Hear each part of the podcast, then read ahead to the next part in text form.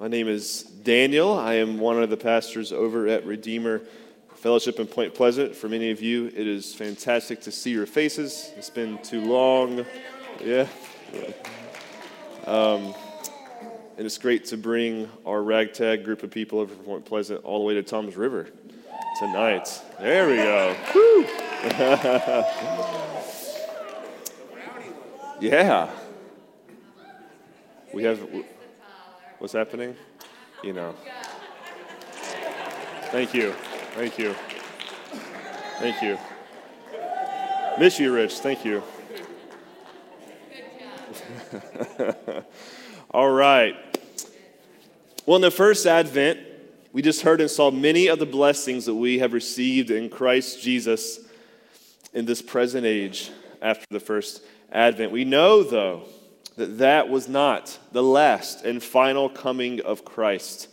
His work in his incarnation and death and resurrection was complete, so he could yell, It is finished. Salvation has been accomplished by the breaking of his flesh. Yet this Christmas Eve, as we look back at the first advent, we rejoice in his coming. We know still we can look around in this world and still know that things are not quite made whole quite yet. The world is still broken, right? Sin still reigns. We see death. We see wars. We see destruction. We see many, many of us this Christmas season will have an empty chair at our dining room table for Christmas dinner to our own sorrow. In your own life, maybe even today, you are carrying pain that Jesus has been able to help you find contentment with, yet you still wish the burden would go away forever. This world, it is perishable. Our lives are perishable. Thank God that He sent His Son to save us, and so that upon death we may find life anew in heaven. Yet, we look down to this earth and we see the mortality of all things, and we still cry, O Lord Jesus, come, come. In the book of Revelation, through the Apostle John, we have a glimpse behind the curtain, if you will. At the very end of his beautiful and crazy apocalyptic vision, John sees the heavenly city, the new Jerusalem, heaven itself, coming down to meet earth. And that day, heaven and earth will become one. Upon the return of Christ, John, in some of the most beautiful words in the New Testament, he says this. And just, guys, as I read this, pause and listen to these beautiful words of the second advent of our Lord and the work that is to be accomplished in that day. Then I saw a new heaven and a new earth. For the first heaven the first earth had passed away, and the sea was no more. And I saw the holy city, the new Jerusalem, coming down out of heaven from God, prepared as a bride adorned for her husband. And I heard a loud voice from the throne, saying, Behold, the dwelling place of God is with man. He will dwell with them. They will be his people, and God himself will be with them as their God. He will wipe away every tear from their eyes, and death shall be no more. Neither shall there be mourning, nor crying, nor pain anymore, for the former things have passed away. And he who was seated on the throne said, Behold, I am making all things new. Also, he said, Write this down, for these words are trustworthy and true. Guys, he is making all things new. His first advent began the process of the renewal of all things, and he will complete his work upon his return. He is making all things new. I want to hear you guys join me. He is making all things new all things will be renewed. No more pain, no more suffering, no more death or war or conflict or disease. His first coming only gave us a shadow, a foretaste of that that is to come. The wolf shall dwell with the lamb. He will be our everlasting lights. He will be our glory. All of our days of mourning will be ended.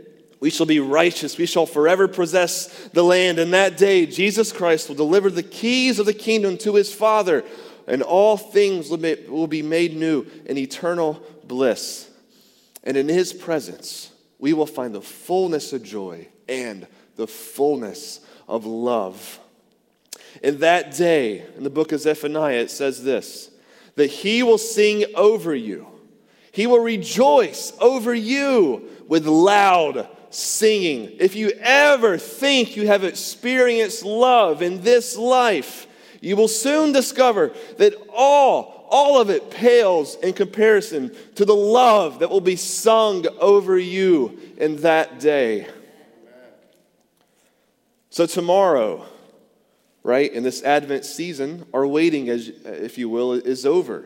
Advent officially finds its conclusion. In some traditions in Christianity, they have nativities out in front of their church or in their sanctuary, and up until Christmas morning, the manger is empty. But tomorrow morning, all those nativities will be full. The baby has been born. Jesus will be in the manger. It will be a time of rejoicing, of feasting, of rest from our labor. But as we rest, we still long for Jesus to come and to bring that final rest to this earth. As we close, as we are here today, still in our mortal bodies, still in a world full of hardship and suffering, I want to share with you a brief story. A brief story of two men named Joseph Mohr and Franz Gruber. Mohr was a pastor of a tiny little parish church in a snowy mountain town of Salzburg, Austria. His small city had been ravished economically. Labor was extremely difficult to find, food was scarce. Most were in poverty. It was hard times for this little mountain community. Now, Mohr, who was pastoring the church in this small little town, he had written a poem reflecting on the night of the birth of Christ. And he desired that year, on Christmas Eve, to write a new song for his hurting and weary congregation. Calling on his friend Franz Gruber, a local musician and composer in the area, they composed a melody together with a poem that he wrote to sing on guitar, on guitar that Christmas Eve after discovering that their organ was not in operation. So, on Christmas Eve night, 1818, 200 years ago, this very night, they stood before Mohr's weary congregation and they sung the simple song that we all know Silent night, holy night, all is calm, all is bright. No one knows how that little congregation felt as they heard that song for the first time that Christmas Eve, but slowly, over time, that song continued to be passed around and around and around. The simple lyrics with the enchanting simple tune, bringing more and more into worship and into the love that was born to us that Christmas night. Within decades, the song had reached all of Europe. It reached America. It had been tossed around so many times that nobody knew who wrote the tune, but it did not matter. Its work was circulating beyond control, and it was wonderful. So sometimes such songs accomplish more than you would ever anticipate, as this song played a very special and unique role on a different Christmas Eve, 96 years later.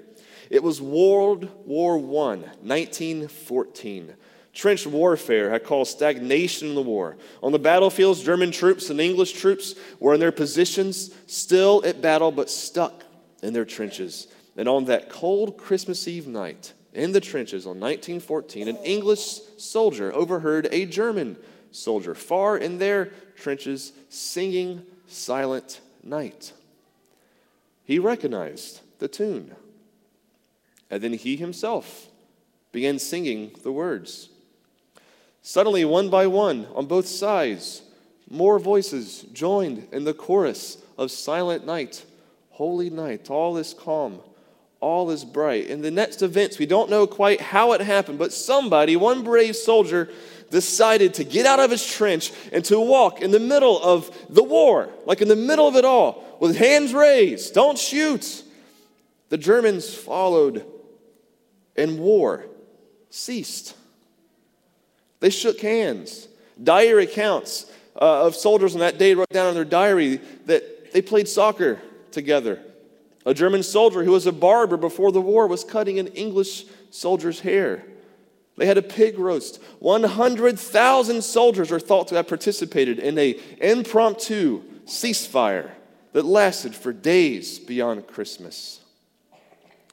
The angels declared to the shepherds upon the birth of Christ, Glory to God in the highest, and on earth peace to those whom he is pleased. Isaiah, looking forward to the new heavens and the new earth and the second advent of Christ, once famously wrote, He shall judge between the nations and shall decide disputes for many people, and they shall beat their swords into plowshares and their spears into pruning hooks. Nation shall not lift sword against nation, and neither shall they learn war anymore. God is love. On that day, enemies, they found love for each other, spurred because of that simple song sung about a simple child who was born in a very ordinary manner on that quiet night. That story is so precious to me because it shows the reality that Christ's work that he accomplished in this first advent in the incarnation and the love he gave to the world and all the love that we look forward to the second advent today, guys, the church is to be a glimpse of that love given to us today, reflecting that day that will come when war will cease from this earth, when he returns and all sin is wiped away and death is forever gone. And that day, and those two enemies, that was a glimpse, guys. How beautiful. I sincerely doubt Joseph Mohr and Gruber ever dreamed that song would cause such a beautiful thing to occur in one of the worst wars ever in human history. Yet Jesus Christ, whom that simple tune is about, he has a mission. He is bringing peace to this earth. Indeed, he is making all things new. Today, this song has been translated into more than 300 languages. And right now, on the 200th year anniversary of the first performance in that quiet, snowy mountain town of Salzburg, Austria, we are going to sing Silent Night. This is Josh and Joni Berry. They are the worship leaders over at the Point Pleasant Church plant. They will lead us into this song. And right now, I'm going to call our ushers forward. Um, we are going to light our candles. They're going to start from the outside, and as uh, your candle is lit, light your neighbor's candles. As they come forward, we would ask, please stand to your feet. Please be aware of your surroundings with a flame, hair, right? Don't bend too forward with a candle.